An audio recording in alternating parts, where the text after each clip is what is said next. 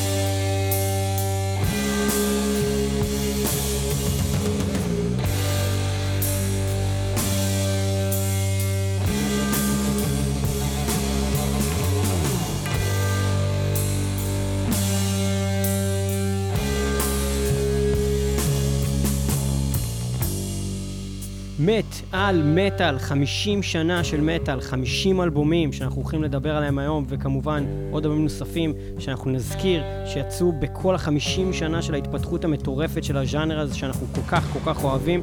ואנחנו התחלנו עם uh, שנת 1970, uh, אה, עם האלבום שהתחיל את הכל, האלבום הראשון של מה שנקרא להקת המטאל הראשונה, שהייתה פרופר מטאל, כמובן שהיו עוד תורמים שגם עליהם אנחנו נדבר, אה, שהתחילו כבר לפני לד זפלין, אליס קופר, אבל אה, הנגיעות שלהם שכבר היו יותר קרובות לעולם המטאל באו בשלב יותר מאוחר, ואלבום מטאל, שהיה בו באמת משהו אפל, משהו שמתכתב גם עם הליריקה שאנחנו מכירים היום מהעולם הזה, משהו שהוא היה יותר כבד. השיר הזה ששמענו לך, הוא היה שיר כבד, נכון? לא היה בו גראולים, לא היה בו distortion אה, מנסר כמו שאנחנו מכירים היום ב death metal.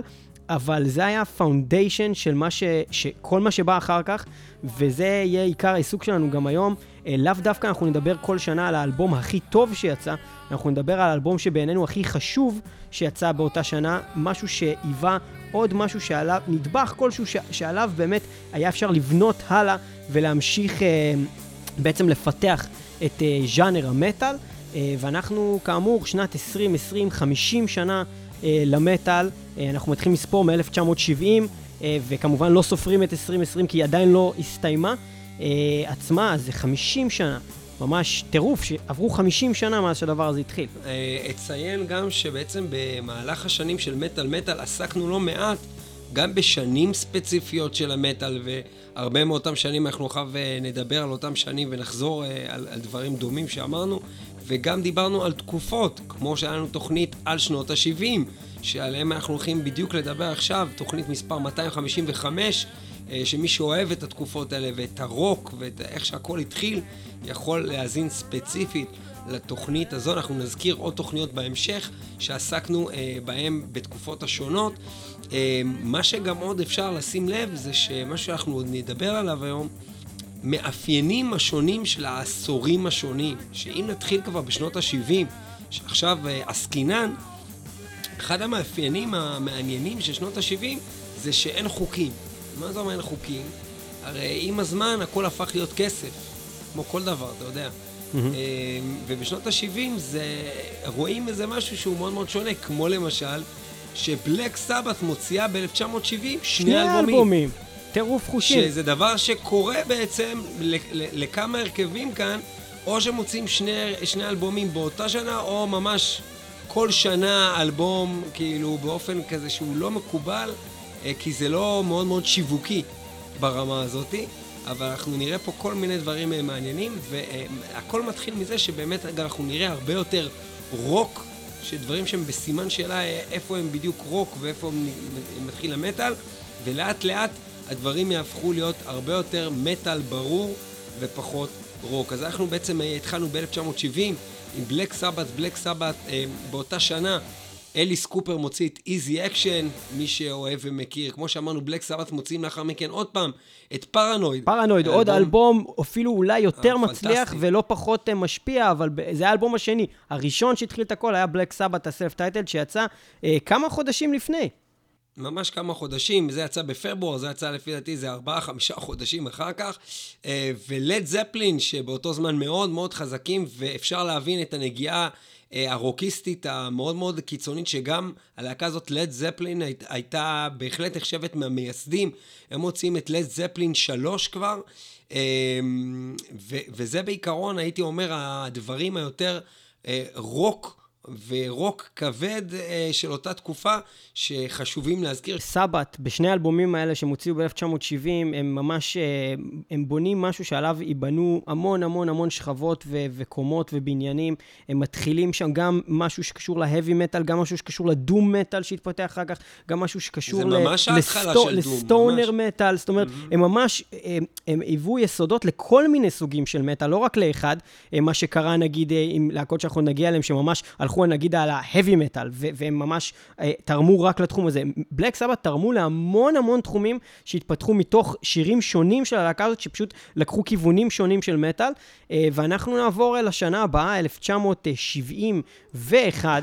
אה, השנה הבאה במטאל, השנה הזאת כוללת אה, גם אה, אה, אלבומים של אליס קופר ולד זפלין. שני אלבומים, ו- שני אלבומים של אליס קופר. שניים של אליס קופר, את אה, אה, Love It to Death ו-Killer. יש לנו עוד אלבום אה, של בלק סבת, Master of Reality, זה בעצם האלבום השלישי שלהם תוך שנתיים. אה, האלבום הראשון של להקת נזרת, שנדבר עליהם בהמשך, אבל פה הם היו עדיין פחות משפיעים ופחות חשובים לז'אנר, אבל יש לציין אותם. והלהקה שאנחנו הולכים לדבר עליה עכשיו, לד זפלין. לד זפלין מוציאים את לד זפלין 4, כבר האלבום הרביעי שלהם, אבל שהוא מביא את הסאונד היותר מטאלי, אחד השירים הכי הכי מטאליים של הלהקה הזאת, שממש מתקרבים כבר לתחום שהשפיע באמת על, על, על, להקות ה-second wave, ה-new wave of British heavy metal, מה שנקרא, ש, שבאו בשנות ה-80, הם גדלו על זה, וזה השיר Black Dog מתוך האלבום Led Zeppelin 4, אנחנו נשמע ממנו קטע ונחזור אליכם.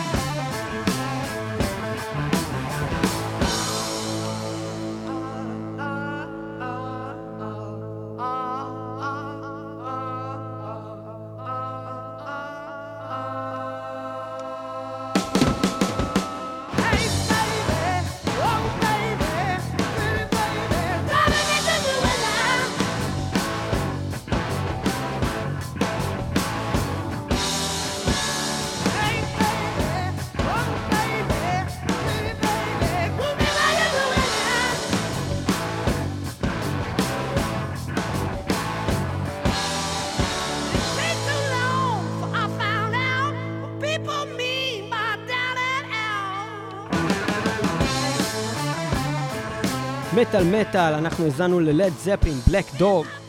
אנחנו uh, באמת uh, סיימנו רגע לשוחח על 1971 שנים שהם באמת הכל רק מתחיל ובחיתוליו uh, ואנחנו ממשיכים 1972 אנחנו יכולים לראות את אותם שחקנים בעצם אליס קופר כבר מוציא ב-1972 תבינו את האלבום הרביעי שלו בתוך שנתיים הוא מוציא ארבעה אלבומים 1970 אלבום אחד 1971 שני אלבומים ו-1972 עוד אלבום זה כאילו בשנתיים וחצי הוא מספיק להוציא אה, ש... ארבעה אלבומים, זה מטורף לגמרי. והאלבום הזה, Schools Out אה, שהוא מוציא בעצם ב-1972, אלבום כבר מוכר, שהרבה אנשים אה, מכירים את המושג Schools Out ומקשרים אותו לאליס קופר. בלק סבת, מוציאים את בלק סבת ווליום 4 אה, אה, באמת, אתם רואים שהשחקנים באמת שקיימים הם מאוד מאוד בהייפר, הם כאילו עובדים בלי הפסקה, הם כל הזמן באולפנים וכל הזמן מקליטים. עוד דבר מעניין שקורה ב-1972 זה להקת אלף, שהיא בעצם הלהקה הראשונה הראשונה אה, ש, ש, ש, של אה, רוני ג'יימס דיו, שאיכשהו הגיע לאיזושהי הכרה, היה לו עוד כל מיני דברים מאוד מאוד קטנים. אה, רוני דיו and אלקטריק אלווס וכל מיני כאלה דברים עוד לפני זה, אבל באמת להקה אה, של דיו, שלימים יהיה גם סולן בלק סבת אה, וסולן ריינבו, ובן אדם מאוד פעיל בתעשיית ההאבי מטאל וההארד רוק. אז זה הלהקה הראשונה שלו, מוציאה את האלבום הראשון שלהם, אלף אלף ב-1972, ועוד להקה שמוציאה בעצם אלבום שהוא מאוד חשוב ובכלל שמאוד מאוד השפיע על להקות המטאל שבאו בשלב היותר מאוחר, היא להקת בלו אויסטר קאלט. ובואו ניתן, ל, ל, ניתן לחיים יבין להגיד קטע קצר ש, שמסביר איך היא מתקשרת לכל הלהקות האלו. הצבע המאפיין את להקות הרוק הכבד הוא שחור. על החזה כתוביות צעקניות ממילונו של השטן או מן המיתולוגיה היוונית. הערצת המוות חקוקה על ליבותיהם. כמה מן השמות הידועים של להקות אלה ציוריים ומוזרים לא פחות. בלק סבת, סקורפיונס, לד זפלין, פולחן הצדפה הכחולה. פולחן הצדפה הכחולה. ובכן, בלו אויסטר קאלט, אה, עוד אה, בעצם הרכב אה, שבאמת אה, נוגע יותר במה שנקרא לו הארד רוק, ולאו דווקא heavy metal, אבל השפיע בהחלט על להקות המטאל. אנחנו יכולים לראות להקות מטאל שעשו קאברים אה, ללהקה הזאת בשלבים הרבה יותר מאוחרים, אפילו מטאליקה ב Garage Incorporated שעשו קאבר ל Astronomy, אה, והמון המון המון אה, להקות שהתראיינו וששאלו אותם במגוון אה, פודקאסטים ורעיונות לעיתונות. מה הם להקות שהכי השפיעו עליהם, וזה היה תמיד החבר'ה האלה, בלו אויסטר קאלט, לצד כמובן בלק סבת וחבריהם. ואנחנו נשמע קטע קצר, Cities on Flame with Rock and Roll, מתוך האלבום שלהם, בלו אויסטר קאלט, בלו אויסטר קאלט, שיצא ב-1900. 73.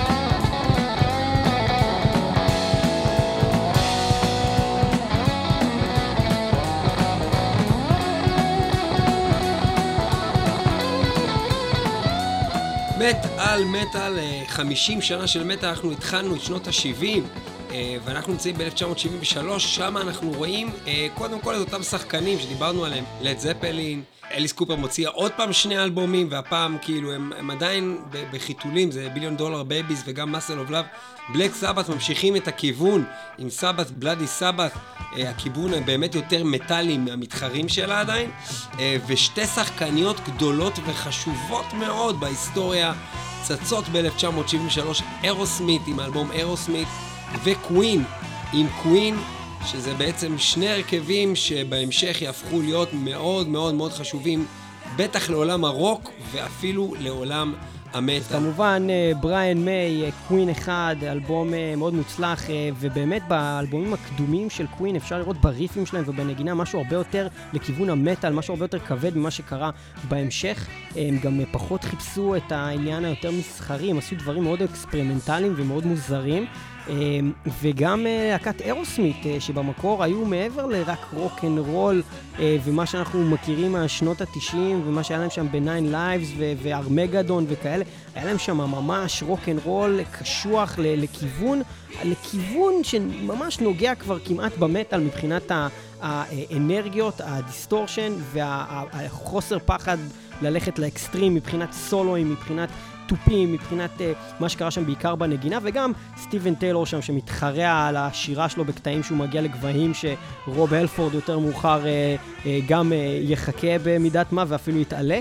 אה, ואנחנו מדברים על שנת 73, אנחנו אה, כמובן מאזינים כאן עכשיו לאליס קופר, שבאמת אומנם האלבום שלו Billion Dollar Babies אולי פחות כבד מזה של בלק סבת מאותה שנה, אבל פה כדאי לתת לו באמת את, הפוקוס, כי ב Billion Dollar Babies הוא כבר הוציא ממש שירים אה, שהם לכיוון המטאל, והם בהחלט, בוודאות, השפיעו על אמני מטאל מאוד גדולים. אליס קופר אה, לימים הפך להיות מה שנקרא ה-God Father של דייב מסטיין, הוא הציל אותו בשלב יותר מאוחר, כשהוא היה בתוך הסמים אה, אה, ממש אה, מלמות.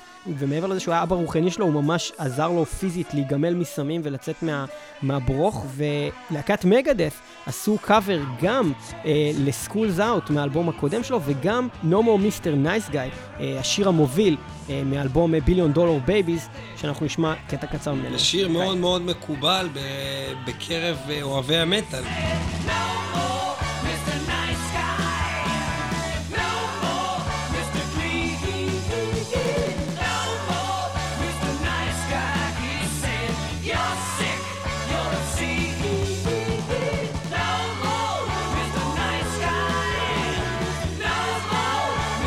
מטאל מטאל, No More, Mr. Nice Guy, כאמור מגדת' עשו לזה קאבר ב-1995 באלבום שלהם, Hidden Treasures, אה, אנחנו היינו עם אה, בעצם אליס קופר 1973, אחד מהאנשים שהשפיעו מאוד על התפתחות של המטאל, לא רק מבחינת המוזיקה, האיש הזה השפיע על התרבות של המטאל. בהופעות שלו ראו decapitations, ראו כל מיני דברים שאף פעם לא היו לפני זה, הוא המציא את ה shock rock, משהו שאנחנו מכירים מהופעות מטאל ומהוויזואליה של המטאל, הקורפס פיינט כביכול שהיה לו, האיפור הזה, זה משהו שהשפיע על להקות הרבה יותר מאוחר, הוא באמת התחיל טרנדים שמאפיינים היום להקות בלק מטאל, מבחינה אפילו לא מוזיקלית בכלל, מההשפעה שלו על התרבות של המטאל, איש מאוד מאוד חשוב uh, מהבחינה הזאת, ואנחנו uh, ממשיכים הלאה לשנת 1974. 1974, אם כבר הזכרת את אליס קופר וההשפעה שלו עם האיפור, להקת כיס אה, מוציאה את האלבום הראשון שלהם, כיס, שבמשך שנים הם ימשיכו לשים איפור בכל הזדמנות ואף אחד לא ידע בעצם איך הם נראים, הם הראשונים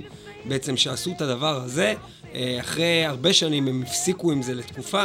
גם כיס הוציאו עוד אלבום. hotter than hell, זאת אומרת אנחנו מקבלים פה שחקנים נוספים שהם נכנסים ברבק של, ה, של הדברים, ושחקן משמעותי במיוחד שמגיע אלינו, אה, קודם כל נדבר על ג'ודס פריסט, עם האלבום הראשון שלהם, רוקה רולה, מי שמכיר עם הציור של הקוקה קולה, אה, רק פשוט שינו את זה למושגי הרוק. אז ג'ודס פריסט זה להקה שאנחנו נתעמק בה יותר מאוחר, כי בשלב הזה הם באמת פרצו, וזה חשוב לציין שהם התחילו עם אלבום ראשון ב-1974, להקה מאוד ותיקה, אבל האלבום הזה היה מאוד מאוד עם כמעט וכמעט ולא היה בו ניצנים באמת של מה שהם יעשו אחר כך, שזה תרומה באמת שלא ניתן לתאר לעולם המטאל. האלבום שלהם, אה, רוק הרולה בעיניי גם אחד האלבומים היותר חלשים שלהם בכלל, אני אישית גם לא כל כך אוהב אותו.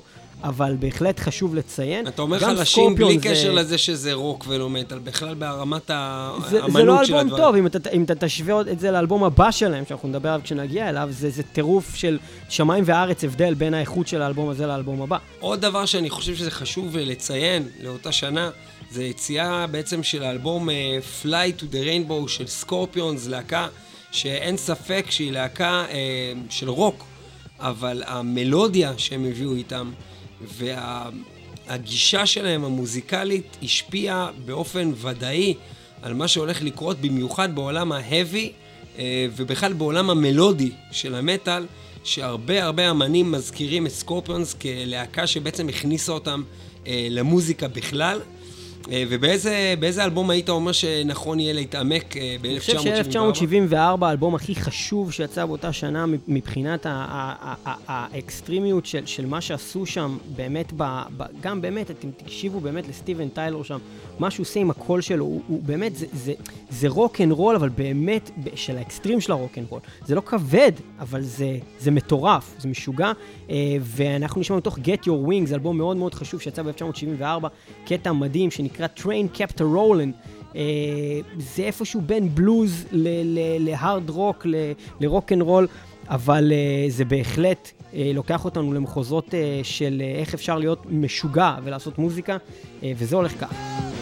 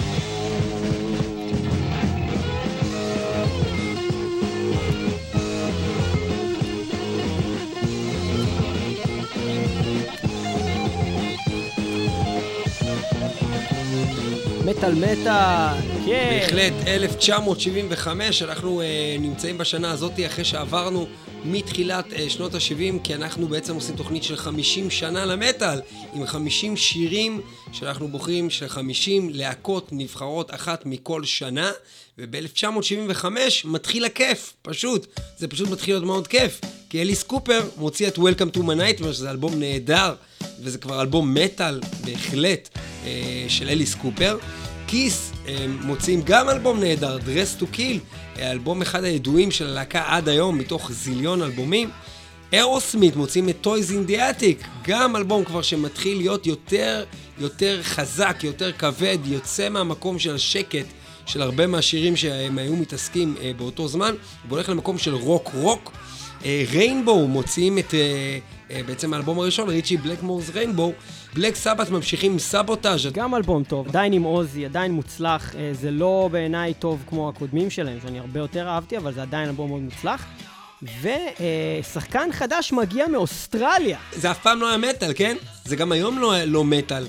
אבל ההרכב ACDC שמופיע ב-1975 עם האלבום TNT עד היום, בכל מסיבה, בכל פאב, בכל אזור שמטאליסט נמצא, נמצאת גם הלהקה הזאת, ACDC, שהייתה מהבונים החופשיים של המטאל. אני שמח שציינו אותם לטובה, אני חושב שאנחנו נחזור עליהם בשלב יותר מאוחר, כשהם כבר באמת עשו משהו ש, שכבר דיבר למטאליסטים וגם הגיע ל, לכל מקום ב, באמת בעולם, אבל זה בשלב טיפה יותר מאוחר, אנחנו ב-1975, והאלבום שאני רוצה שאנחנו נדבר עליו, ואני חושב שגם אתה תסכים איתי על זה, הוא אלבום של להקה שנקראת נזרת, האלבום הזה נקרא Hair of the Dog. בוודאי, The Son of a Bitch. בדיוק, Son of a Bitch. קודם כל, זה שבכלל אמרו, בכלל שאמרו Son of a Bitch באלבום ב-1975. זה לא סתם קללה, זה כאילו כל השיר מתמקד בדבר הזה, זה כאילו, זה, זה הפזמון. וחוץ מזה שגם, שגם זה, קודם כל זה שיר אדיר, וזה אלבום כולו, כולו אדיר. אלבום פשוט ממש מוצלח, ולמי שאוהב רוק זה, זה must, זה בקלאסיקות של הקלאסיקות, וגם נזרת, להקה שהשפיעה המון אה, על להקות מטאל שבאו אחריה, ו... אה, גם הם הופיעו בארץ אה, מספר אה, רב של פעמים ויש להם קהל מאוד מאוד אדוק, בעיקר מחבר'ה של בעצם ברית המועצות לשעבר בלעד. בעיקר מאיפה? מה אתה רוצה להגיד בעצם? מאיפה הם באים? ואנחנו נשמע בעצם את Hair of the Dog מתוך האלבום Hair of the Dog 1975.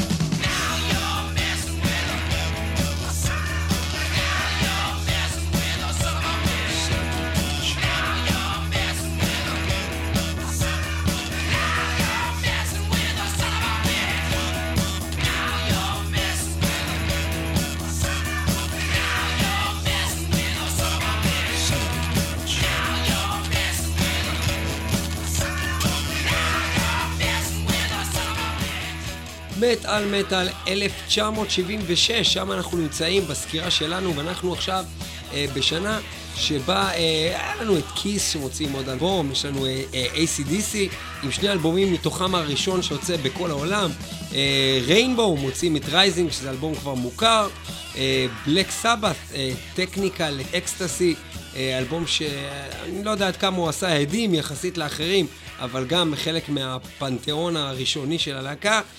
ושוב קיס עם עוד אלבום, Rock and Roll Over, כמו שאנחנו רואים, התעשייה הזאתי בעיצומה, תעשיית המטאל, וג'ודס פריסט מוציאים את Sad Wings of Destiny, אני חושב ש Sad Wings of Destiny זה מאז בלק סבת הראשון. אה, זה בעצם המכה השנייה, זאת אומרת... אה, של המטאל, כן. של המטאל, כי, כי בעצם כולם תרמו למטאל, כולם עשו דברים שהביאו למה שיהיה מטאל, אבל המכה השנייה, אחרי בלק אה, סבת הראשון של המטאל, היא עם ג'ודס פריסט Sad Wings of Destiny, שכבר יש בו ממש נגיעות של מטאל, זה לא רק רוק, זה כבר לא הארד רוק, זה ממש גם בתכנים עצמם, על מה ששרים. אה, יש פה הרבה יותר דברים הרבה יותר ברוטליים. יש שיר שנקרא... The Reaper. The Reaper, לדוגמה. מתוך אחד מאלבומי הזהב אה, הכי גדולים שהיו בכל הזמנים, ג'ודס פריסט, Sad Wings of Destiny, 1976. You're in for surprise, you're in for a shock. In London town streets, when there's darkness and fire, when you least expect me, and you turn your back, I'll attack. I smile when I'm sneaking through shadows by the wall. I laugh when I'm creeping, but you won't hear me at all. Oh, hear my warning. Never turn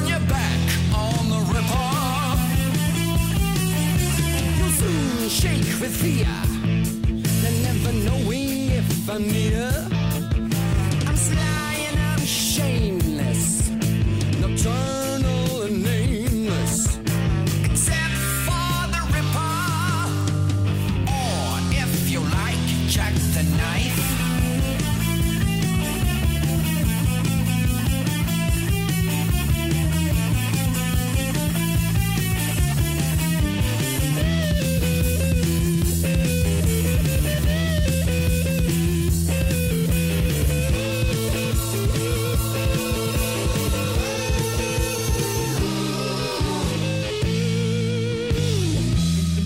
מטאל מטאל, אה, אנחנו ממשיכים בסקירה שלנו, אנחנו נמצאים בשנות ה-70 ואנחנו אה, עוברים על 50 שנה של מטאל, 1977.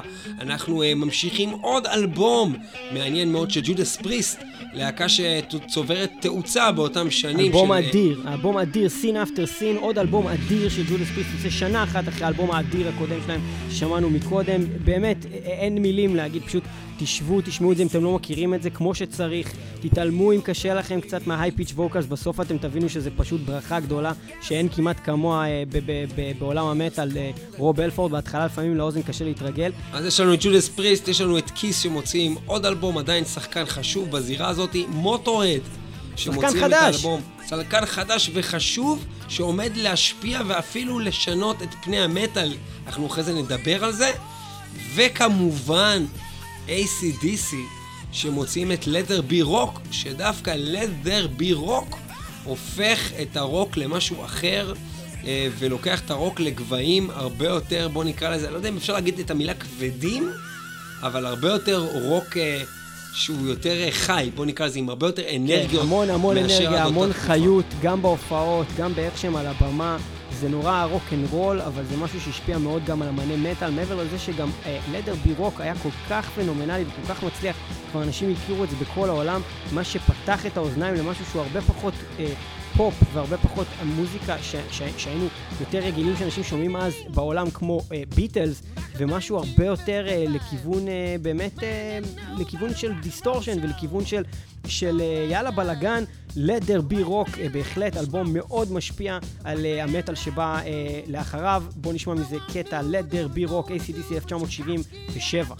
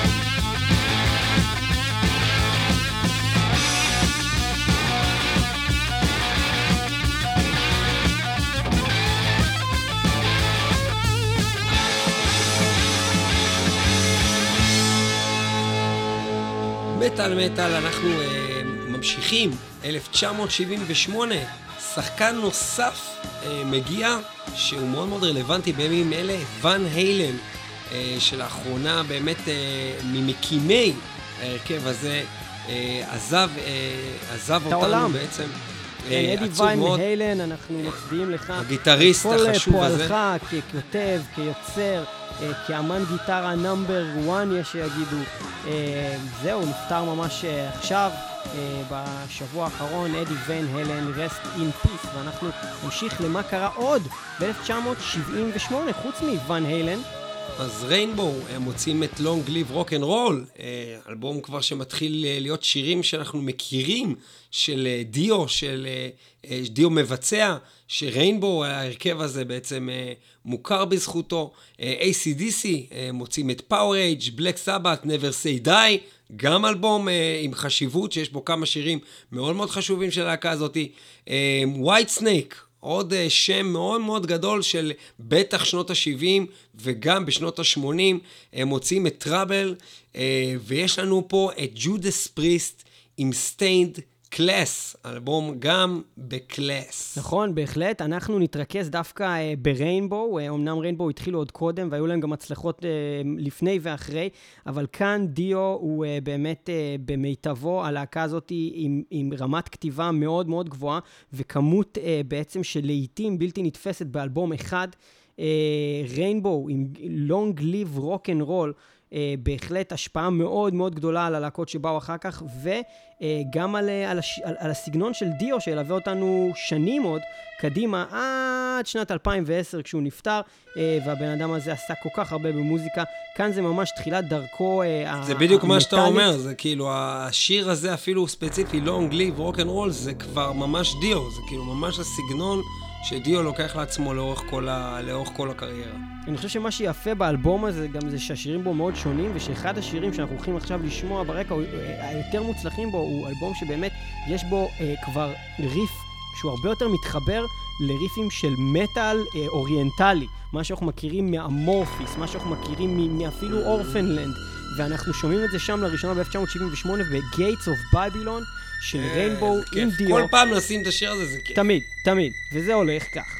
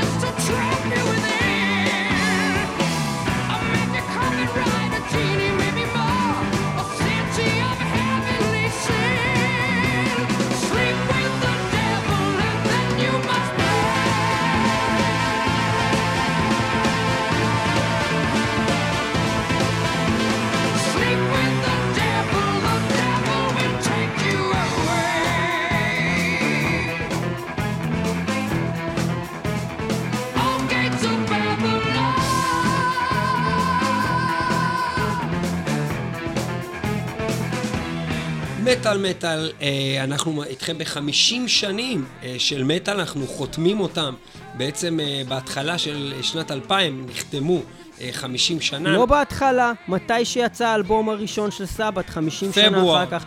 פברואר. ופברואר זה מתי שהוא יצא רק בבריטניה, בעולם הוא יצא ביוני. אז בעצם... מבחינתי בכלל בינואר 2020 נגמרה שנת 2020 מבחינתי. אבל זה לא משנה, אתה מסתכל מאז שיצא אלבום המטאל הראשון, לא מאז שהתחילה ש... שנת 1970. ואלבום המטאל הראשון יצא בעולם ביוני 1970, ולכן ביוני של השנה הזאת היינו אמורים לשדר את התוכנית הזאת. אבל אני מסביר לך שאין לי זמן להתעסק בחרא הזה!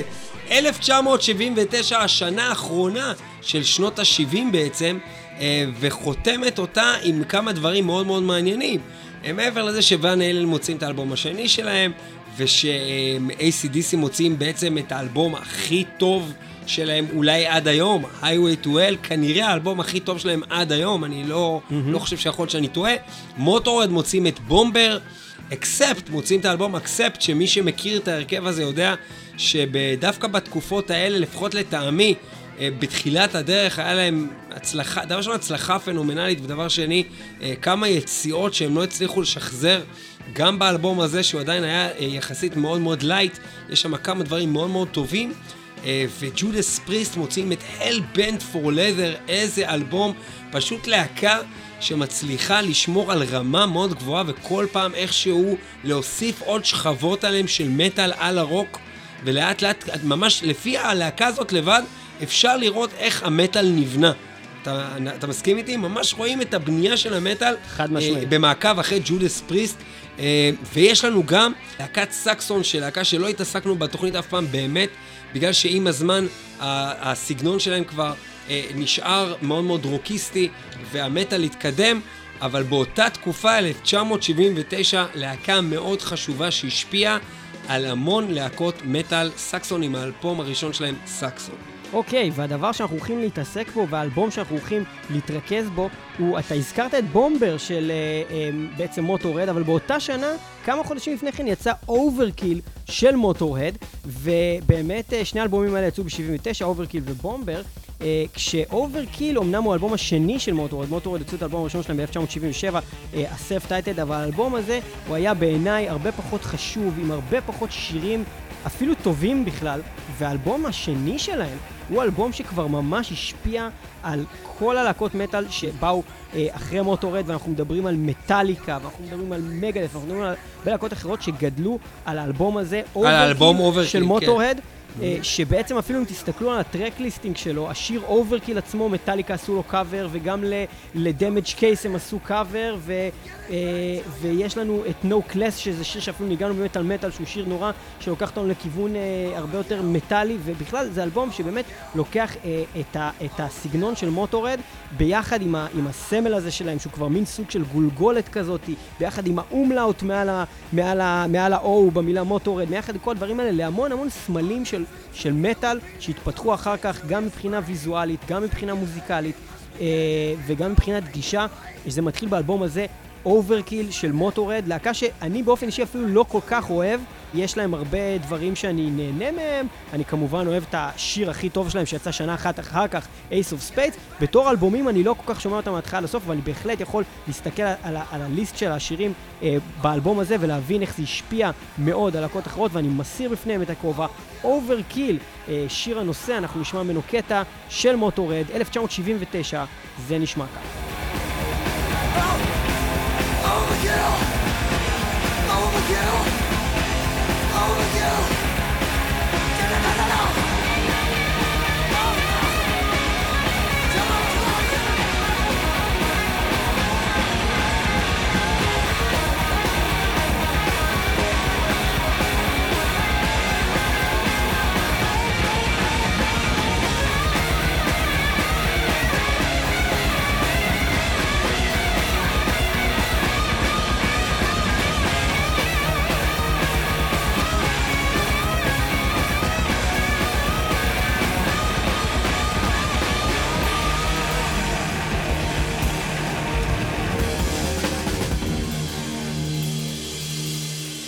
מטאל מטאל, אנחנו מסיימים את אה, שנות ה-70 עם מוטורהד. אני רק אציין שגם בקול של למי, אה, שזה דבר מאוד מאפיין, היה אפשר לראות איזשהו משהו שמתחבר יותר לכיוון המטאל.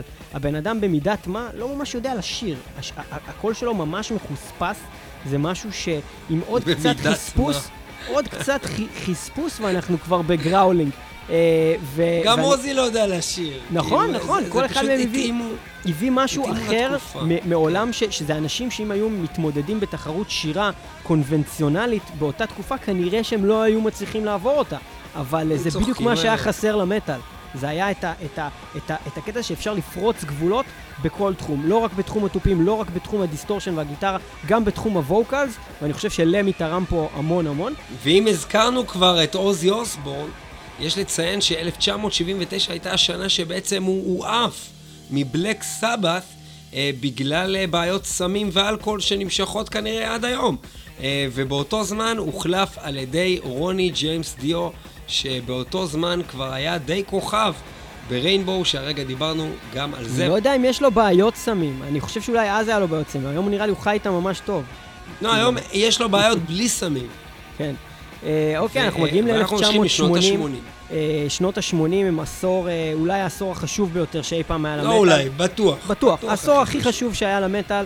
אה, מתחיל בשנת 80 ונגמר בערך בסוף שנות ה-80. כמובן שהיו עוד דברים חשובים ועדיין יש כל הזמן, אבל באמת ששמה נולד המטאל, כמו רגע, שאנחנו רגע, מכירים רגע, אותו. רגע. אתה אומר לי ששנות ה-80 מתחילות בשנת 80 ונגמרת בסוף שנות ה-80? כן, חד משמעית. כי בדקתי את זה פשוט אוקיי. מקודם בוויקיפדיה, זה לא שאני יודע את זה. אני לא יכולתי לדעת את זה. באמת אמרת את זה. טוב, אה, go on, 1980. כן. Go on with the שנה חשובה. מאוד. אה, אה, אני רק 1980. אציין, לפני שתתחיל לדבר עליה, שעשינו תוכנית במקרה עם מספר 80 של מטאל מטאל על 1980, ובה הזכרנו מן הסתם את רוב הדברים שעכשיו נדבר עליהם, אבל בוא תזכיר לנו, מה קרה ב-1980? ב-1980 ACDC חוזרים עם Back in Black, עוד אלבום אדיר שלהם, אנג'ל וויץ', האלבום הראשון שלהם, והאלבום הכי מוצלח שלהם עד היום, אנג'ל וויץ', אנג'ל וויץ', אנג'ל Angel וויץ'. Witch. בלק סבת מוציאים את Heaven and Hell, שהיינו לך משמיעים לכם אותו, הוא מאוד. מאוד חשוב, וזה או. באיזשהו מקום אה, גם אה, באמת אה, אלבום אולי בעיניי הכי טוב של בלק סבת, ובטוח האלבום הכי טוב עם רוני ג'יימס דיו, זה גם סוג של להקה אחרת, כי בלק סבת עם דיו ובלק סבת עם עוזי זה באמת משהו אחר לחלוטין, דיברנו על זה הרבה בתוכניות האחרונות, ולכן אנחנו לא נתעמק בזה, אבל בהחלט, Heaven and Hell של בלק סבת זה פנינה שלא, שלא לא, לא הייתה כמוה, אחד האלבומים הכי טובים שמעתי בחיים שלי. הבן אדם היחידי. שמבין את זה, נראה לי. אף אחד לא מבין שזה האלבום הכי טוב שלהם, זה יותר עזוב טוב את זה, זה אחד האלבומים הכי טובים שמעתי בכלל בחיים שלי במוזיקה. עזוב מטאל, זה פשוט. אלבום מדהים. אה, אנחנו ממשיכים עם Judas Priest עם British Steel, עוד אלבום מאוד חשוב בהתפתחות של הלהקה הזאתי, אה, ובכלל בהתפתחות של המטאל, זה ממש New Wave of British Heavy Metal by the Book, British Steel, שירים כמו Grinder, שירים שבאמת לקחו אותנו למקום שהוא הרבה יותר מטאלי, אה, מטאלי וגם, וגם להקות מטאל עשו להם קאברים להרבה שירים מהאלבום הזה, כמו Kreator שעשו קאבר ל Grinder לצורך העניין, ו Kreator זה כבר אני ממש חושב להקה שאפשר. להגיד שזו השנה הראשונה, 1980, שממש הכל מטאל פה כבר. זה כבר מטאל. זה כבר כן. לא, אין פה... חד רוק. משמעית, חד משמעית. זה הכל ו- מטאל. ו Motörhead מוציאים כמובן את Ace of Spades, שבתור אלבום אני לא זה עף עליו, אבל זה השיר עצמו, Ace of Spades, זה כן. אחד הסינגלים הגדולים בכל הזמנים. אה, אוזי אוסבורן מוציא את Blizzard of Ozz, ומבחינת אה, אה, כל מיני דברים שקרו באותה שנה, אז אה, בון סקוט, שבעצם מת. אה, מ-ACDC, הוא מת. אה, בגלל אה, שתיית בגיל אלכוהול. 33. ובעצם אנחנו אה, אה, מאוד מברכים את מותו, והוא מוחלף על ידי אה, אה, מיסטר בריאן, אה, שבעצם אה, מחליף אותו עד היום, ואנחנו אה, ממשיכים אה, אה, למה אנחנו ננגן מהשנה הזאת, אז בחרנו לנגן אה, להקה שבאמת אפשר מהנקודה הזאת ועד שנת כמעט 2000 לנגן כל אלבום שלהם אולי כאלבום הכי טוב של אותה שנה, או לפחות את רוב האלבומים שלהם, כי הם באמת השפיעו כל כך הרבה על המוזיקה ועל המטאל, אבל אנחנו נבחר דווקא בנקודת הפריצה שלהם, שזה אלבום מדהים, אבל כמובן שהיו להם עוד המון מדהימים, אנחנו נדבר עליהם בהמשך. Iron Maiden, עם האלבום! Iron Maiden, אה, הם מתחילים ב-1980, הסולן הוא פול דיאנו, אה, ואנחנו נאזין ל Prowler, השיר שפותח את האלבום הראשון של Maiden, אחד האלבומים האדירים שלהם, Iron Maiden. השיר הזה אה, בהחלט אה, הוא הצלחה מסחררת פרולר, זה הולך ככה.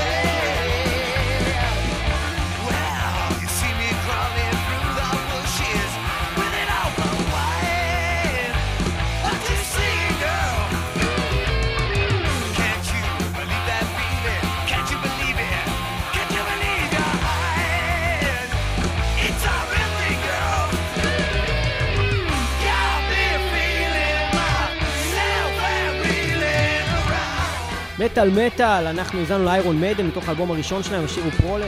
פול דיאנו עושה עבודה מעולה, אבל מה שבאמת מעניין פה זה כמובן עבודת הגיטרה, משהו שלא, אף אחד עדיין לא, לא ידע לעשות בכלל נראה לי עד אז.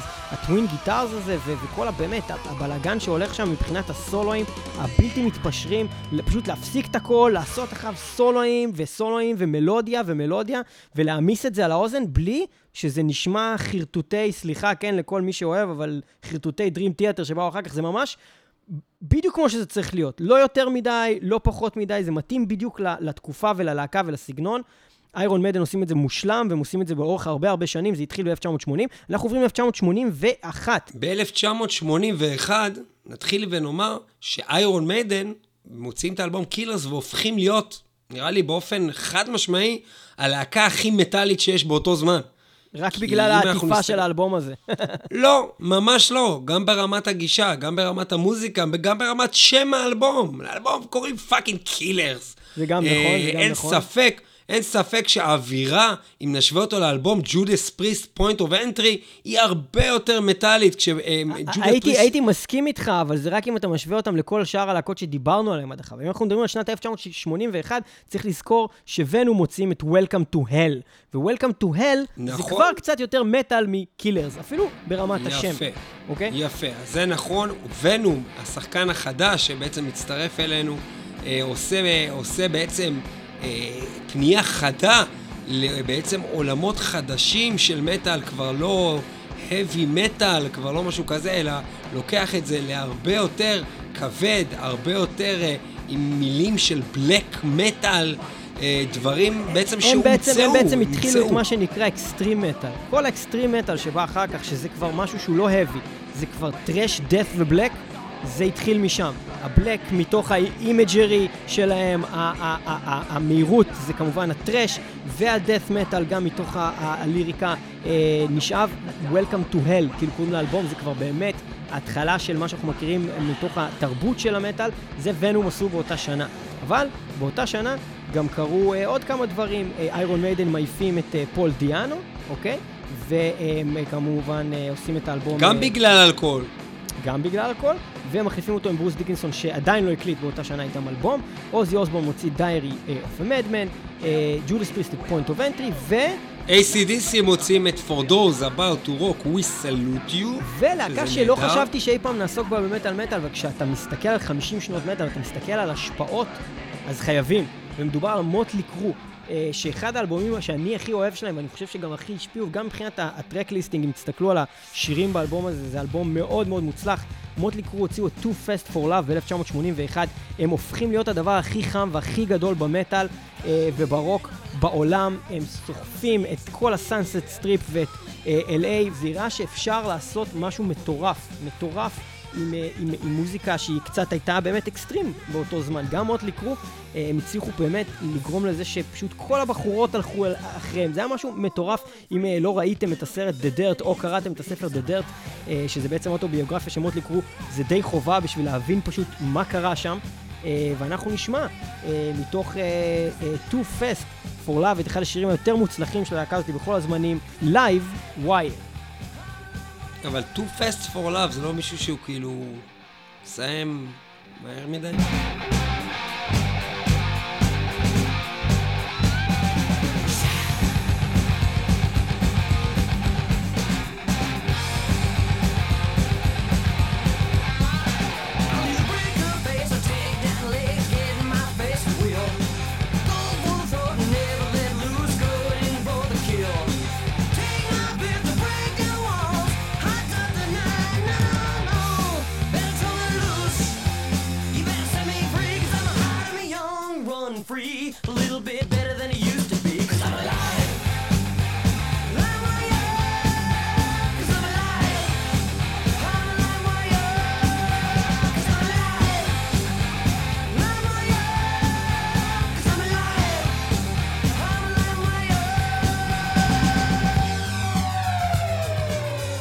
מטאל מטאל, אנחנו אה, היינו אה, בעצם אה, ב-1981, אה, סיכמנו אותה עם מוטלי קרו, להקה שאני לא יודע אם ניגענו אי פעם בתוכנית, אולי פעם אחת.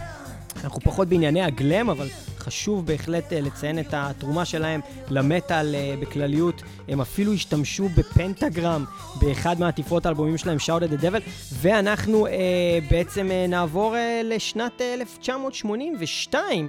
אה, שנה מאוד מעניינת, וגם כאן יש לנו שחקנים חדשים ולא פחות מעניינים. אנחנו מתחילים אה, קודם כל עם להקת אנביל, שעד היום הם נחשבים עלובי מטאל, אבל אה, יש, יש להם כמה הצלחות, ובשנות ה-80 הם היו נראה לי, לדעתי, מאוד לגיטימיים. אה, לא יודע אם עד היום, אבל אה, באותו זמן בהחלט כן, מטאל און מטאל, אלבום אה, מאוד מאוד מוצלח בסך הכל, יחסית ל- למה שיצא באותה תקופה. זהו, צריך לציין גם את החבר'ה שהזכרנו קודם, ונום עם בלק מטאל, שזה כבר נקרא בלק מטאל, כמובן שהם לא ניגנו בלק מטאל, אבל האלבום נקרא בלק מטאל והשפיע כמובן על המטאל שבא אחריו. זה, זה, זה היה באותו זמן, black metal, זה מה שזה היה. לא היה, לא היה משהו אחר. Black metal, אבל כן. לא אה, היה, זה מה שזה היה. ויש לנו כן. את Judas Priest עם Screaming for Vengeance, Iron Maiden עם The Number of the Beast, אה, האלבום הראשון עם ברוס דיקנסון, אחד האלבומים החשובים והגדולים, בטח של התקופה. Motörhead. Motörhead עם. Iron Fist, Twisted Sister Under the Blade. באותה שנה, 1982, רנדי רודס, הגיטריסט של אוזי אוסבורן מהקריירת סולו, אה, נהרג באופן משונה בתאונת מטוס. אה, משהו, משהו הזיה שהפתיע והרעיד את כל עולם הרוק והמטאל. אה, בנוסף לזה, אה, אה, בעצם הווקליסט איאן גיליאן של דיפ פרפל בעצם מחליף את רוני ג'יימס דיו בבלק סבת ונוצר גלגול חדש נוסף של הלהקה הזאת מתוך מיני גלגולים שעוד בהמשך יבואו והלהקה מטאליקה מאחורי הקלעים שעדיין לא שמענו עליה יותר מדי עוזבת את LA ועוברים לסן פרנסיסקו ביי אריה המקום שבו הכל עומד בקרוב לקרות. כן, הם די ברחו מכל הסצנה הזאת שדיברנו של uh, מוטלי קרו, ורצו לעשות את זה אחרת, לעשות את זה פחות בקטע של בחורות וציצים, ולעשות את זה בצורה הרבה יותר מטאלית, ולכן הם עזבו את LA. ובינתיים יש להקה אחת שבזמן הזה שמטאליקה עוזבים, עוברים דירה, הם כבר שמים שריון, הם עולים על במות, והם והם מוציאים לקרב. את האלבום, מוכנים קרב, לקרב. למלחמה, ואנחנו מדברים על האיש במלחמה, מנוור. מנוור משיקים את אלבומם הראשון אה, ב-1982, האלבום הזה נקרא באטל היימס, והם מתחילים משהו שנקרא פאוור מטאל, heavy מטאל, טרו מטאל, תקראו לזה איך שאתם רוצים, אפיק מטאל. כל הדברים האלה, זה התחיל שם במנוור עם באטל היימס ב-1982, בהחלט אלבום חשוב. אה, ושוב אנחנו אומרים, זה לאו דווקא האלבום הכי טוב שיצא באותו שנה, זה לאו דווקא האלבום הכי טוב של מנוור, חד משמעית זה לא, אבל זה האלבום הכי חשוב שיצא ב-1982 לדעתנו, וזה באטל היימס של מנוור, זה הולך כך. Sound the charge glory ride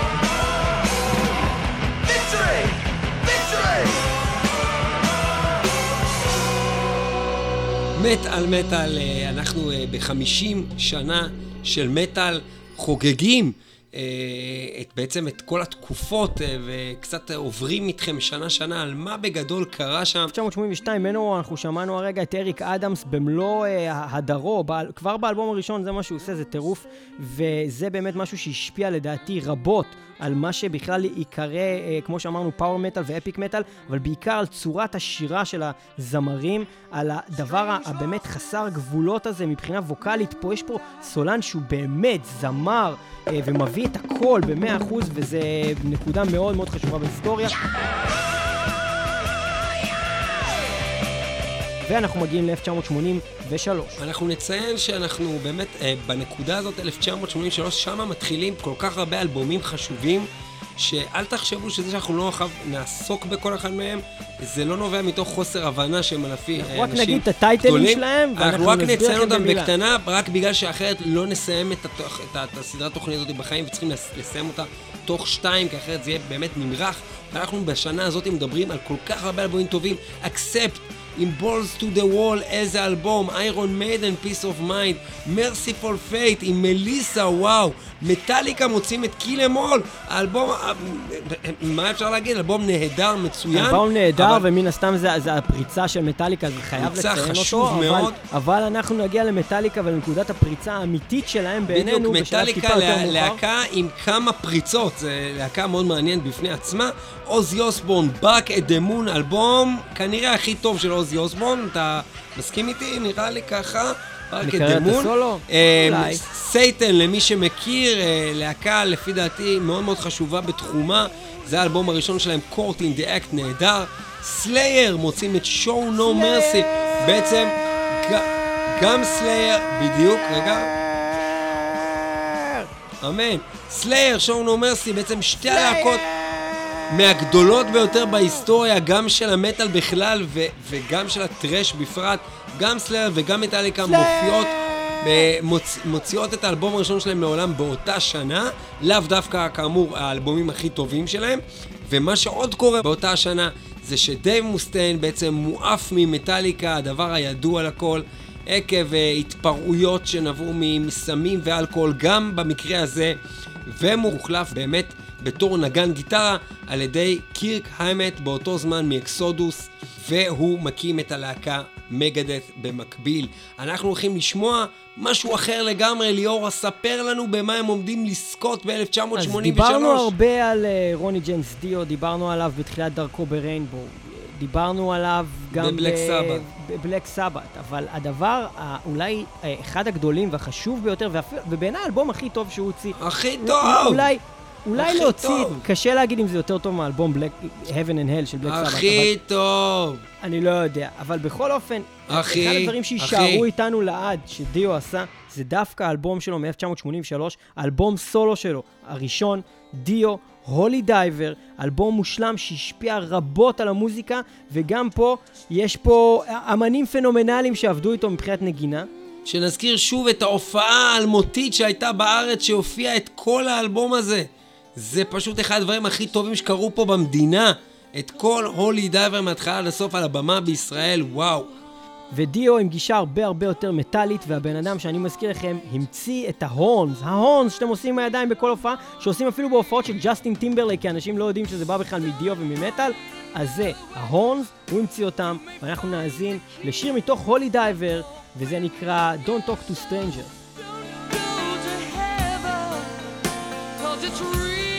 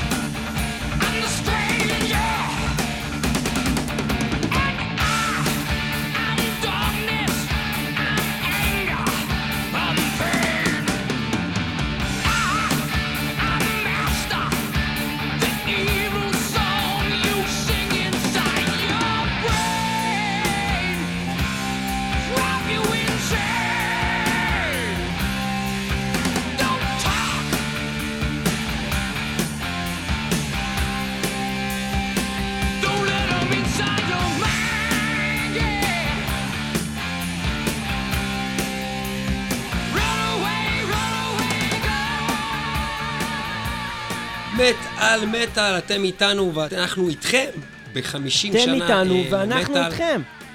בדיוק זה ככה קורה. 50 שנה, 50 אלבומים שבהם אנחנו מתרכזים, כל שנה אנחנו מביא לכם אלבום שנראה לנו הכי חשוב מאותה שנה, וכמובן שעכשיו זה מתחיל להיות קשה מאוד, כי המלחמה כבר היא לא מלחמה בין uh, מישהו מטאלי לאמני רוק, זה מטאל, ושוב אנחנו מזכירים, אנחנו לא מדברים על. האלבום הכי טוב של אותה שנה, אנחנו מדברים על האלבום הכי נכון. חשוב בעינינו, שזה משהו ש, שמהווה איזושהי נקודה שהיא ground breaking לז'אנר, אה, או משהו שהוא באמת טירוף כאילו ש, שלא נשמע כמותו לפני כן, אה, וכמו שאמרנו ב-1983, בשנה שעברה שמטאליקה הוציאו את האלבום שלהם, הוא היה אלבום חשוב, אבל לא חשוב כמו אלבום, שמו, אלבומים שהם הוציאו בהמשך. כמובן שכל אלבום שאנחנו הולכים להזכיר עכשיו הוא מאוד מאוד חשוב. אנטרקס, Fistful of Metal, אלבום נהדר וחשוב. ארמורד סיינט מגיעים אלינו אה, לעולם עם March of the Saint.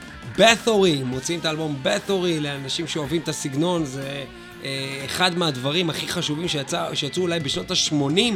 גרייב דיגר, heavy metal breakdown, איזה אלבום נהדר. איירון מדן כבר מגיעים לגבהים חדשים, לגבהים חדשים, Powerslave זה כבר באמת אלבום טירוף כאילו של מטאל, כאילו זה כבר לא מה שהם היו עושים קודם. אין פה בכלל את כל הקטע הפופי או המנסה להתחנחן הזה, Powerslave זה אלבום אה, שיש בו גם קטע dark, יש בו קטע אפל כבר של מדן, תקופה מאוד אפלה. ואני מאוד אוהב את התקופה הזאת, והיא ממשיכה גם באלבום אה, הבא שלהם ב-86, וגם באלבום הבא שלהם ב-88. עדיין לטעמי איירון מיידן עוקפים עדיין בסיבוב את ג'ודס פריסט שעדיין נמצאים בעולם שהוא עדיין יותר רוקיסטי, Defenders of the Faith, עדיין חצי כוח. אלבום מדהים, אלבום אה, מדהים. לעומת ה Powerslave. אומנם הוא לא כבד, אבל אלבום מדהים. מדהים, אני לא אומר מדהים. שלא. הדברים המדהימים בו הם לא באים מהמקום יותר של המטאל, אלא פשוט מזה שהם כותבים טוב ושרים טוב ומבצעים טוב את הדברים שהם כתבו. אה, לעומת Powerslave שהוא הרבה יותר מטאלי בהחלט. אינגווי מלמסטין מגיע לעולם עם Rising טירופים על Force. הגיטרה, וגם יש לנו את מנוור עם שני אלבומים, Hell to England נכון. the Hammer, שיוצאים באותה שנה. קווינסרייך מוצאים את uh, The Warning, Running Wild Gates to Purgatory, ואנחנו מגיעים כבר uh, עם ונום ל-At War with Satan. At War with אה, Satan. בהחלט אה, אלבום כבד מאוד, uh, ופשוט הקלטות סרוחות מאין כמוהם. אתה יודע ש-The drummer of the flapper only got one arm? The drummer of the flapper only got one arm. זו השנה שבעצם אה, ריק אלן, אה, המתופף של אה, דף לפרד, מאבד את אה, זרועו השמאלית, כמו- אה, שאמרו בשיר של בלאד און גנג. The drummer from the Flappers only got one arm. The drummer from the Flappers only got one arm. The drummer from the Flappers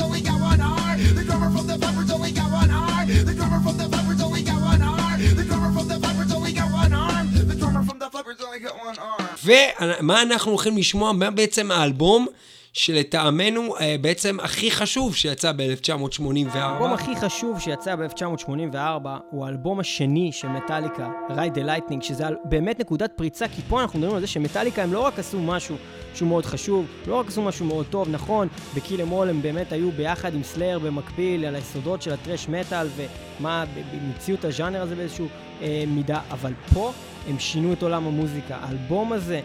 Ride the Lightning הוא לא רק שהוא אחד האלבומים הכי טובים של מטאליקה, הוא אחד האלבומים הכי טובים במוזיקה ואחד האלבומים הכי חשובים שאי פעם נוצרו. אני חושב ש, שזה זה אלבום מושלם וזהב שכל שיר בו הוא מדהים, והכבדות שיש שם לצד המלודיה מאוד מאוד, זאת אומרת הם הביאו גיטרות קלאסיות, הם הביאו דברים נורא כאילו כאלה, כאילו אה, מלטפים, ואז הם שברו אותם עם דיסטורשן חסר רחמים, יש שם בלדות אה, כמו... כמו אה, Fade to Black, יש שם קטעים אינסטרומנטליים מדהימים שלא נשמעו כמותם כמו The Call of Cthulhu, ויש שם קטעים כבדים ממש, עם שירה ממש ברוטלית אה, מצד מטאליקה, ממה שאנחנו מכירים, גם שבא אחר כך וגם מלפני, שירים כמו Fight Fire with Fire, שירים מאוד כבדים. הדבר הזה קורה ב-1984, Ride the Lightning. אני חושב שעוד לפני שנשמע את השיר נציין שאם תשימו לב לליסט של אה, אה, 1984, בעצם עם 83 הביאה לעולם את האלבומים הכבדים עם אה, מטאליקה ועם סלאר בעיקר, הרי של-1984 מביאה כבר קהל של להקות שמתחילות להתחרות באחת בשנייה מי הולך לטופ, מי הולך להיות קיצוני, אה, ומטאליקה אחת מהראשים האלה. עם Ride the Lightning, ואנחנו הולכים לשמוע את... the Bell Tolls, כמובן, שיר מה- מהמובילים.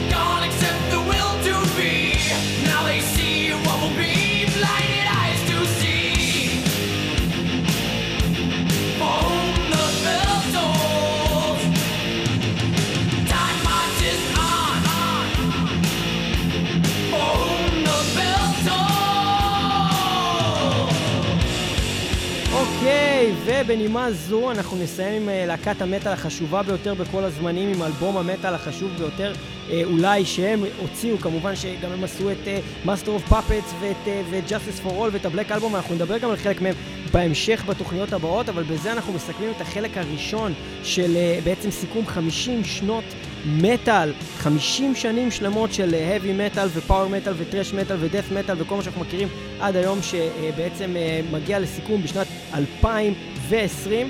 אה, ואנחנו אה, נסיים בלהגיד לכם תודה רבה שהייתם איתנו במטאל מטאל, 106.2 FM, הרדיו הבינתחומי, ו-kzradio.net, רדיו הקצה, www.metalmetal.co.il, ואנחנו תמיד משודרים גם בספוטיפיי, גם בדיזר, גם באפל פודקאסט, גם בגוגל פודקאסט, גם בסטיצ'ר, גם בקאסטבוקס, וכמובן שכחתי לציין את השרת המאחסן שלנו, אה, פודבין, אה,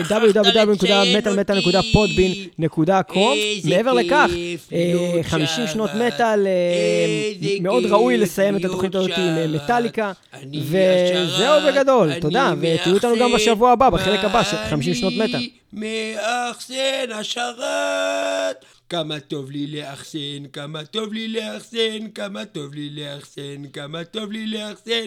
אני השרת המאחסן.